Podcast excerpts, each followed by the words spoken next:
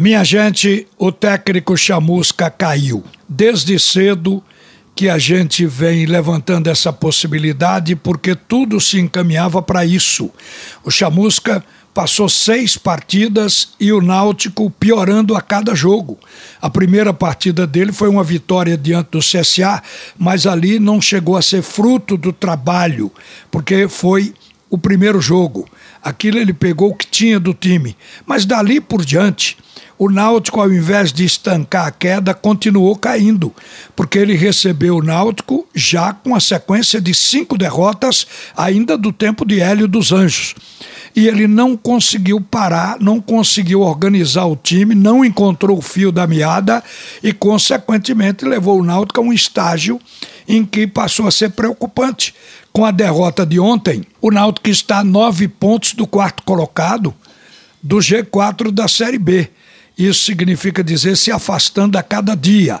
E logo cedo a gente tomou conhecimento de que a diretoria estava ainda dividida quer dizer, querendo exatamente dar o cartão vermelho hoje, alguns querendo deixar, dar mais oportunidade no jogo contra o Remo, mas o argumento é que seria pior. Porque se diante do Remo acontecesse a mesma coisa, o Náutico ainda iria perder tempo para procurar um novo treinador no mercado para tentar resolver esta situação que o Marcelo Chamusca não conseguiu. Agora, as declarações de Chamusca ontem à noite, depois do jogo, era de um treinador que queria sair. Ele chamou o elenco de time sem qualidade e sem competência. O próximo passo seria perder o vestiário. E na hora que o treinador passa toda a responsabilidade para o grupo e se isenta, tá na cara que aí os jogadores vão ficar trombudos e, consequentemente, o técnico tende a perder o vestiário.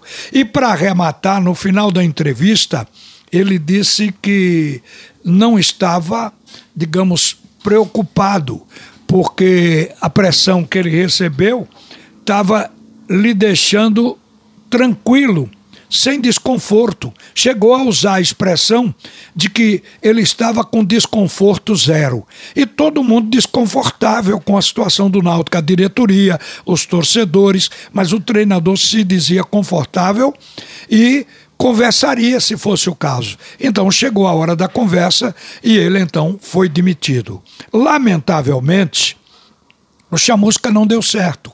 É um risco que qualquer treinador assume quando pega um time no meio da competição. Uma coisa é trabalhar pré-temporada, fazer suas escolhas, começar jogando e ter tempo para ir ajustando. Outra é parar uma queda, como é o caso agora específico do Náutico. E o Chamusca não conseguiu. Apesar de que, quando ele chegou aqui, disse que não precisava contratar, porque ele conhecia o grupo, o grupo era bom, era uma questão de ajuste, de trabalhar a cabeça, de fortalecer a equipe. E nada disso aconteceu. Ele trabalhou por esse caminho e não conseguiu parar a queda.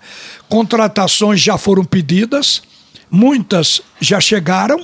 Ele teve até a oportunidade de estrear alguns jogadores e não conseguiu encontrar a maneira de jogar. Ontem ele piorou ainda mais o Náutico. No jogo com o Botafogo, ele colocou em campo um time equivocado e deu no que deu, acabou perdendo de 3 a 1.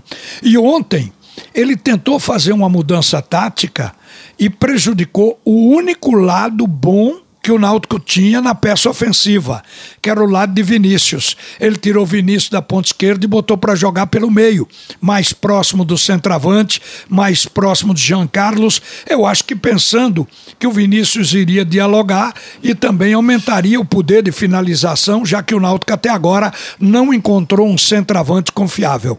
Mas não deu certo.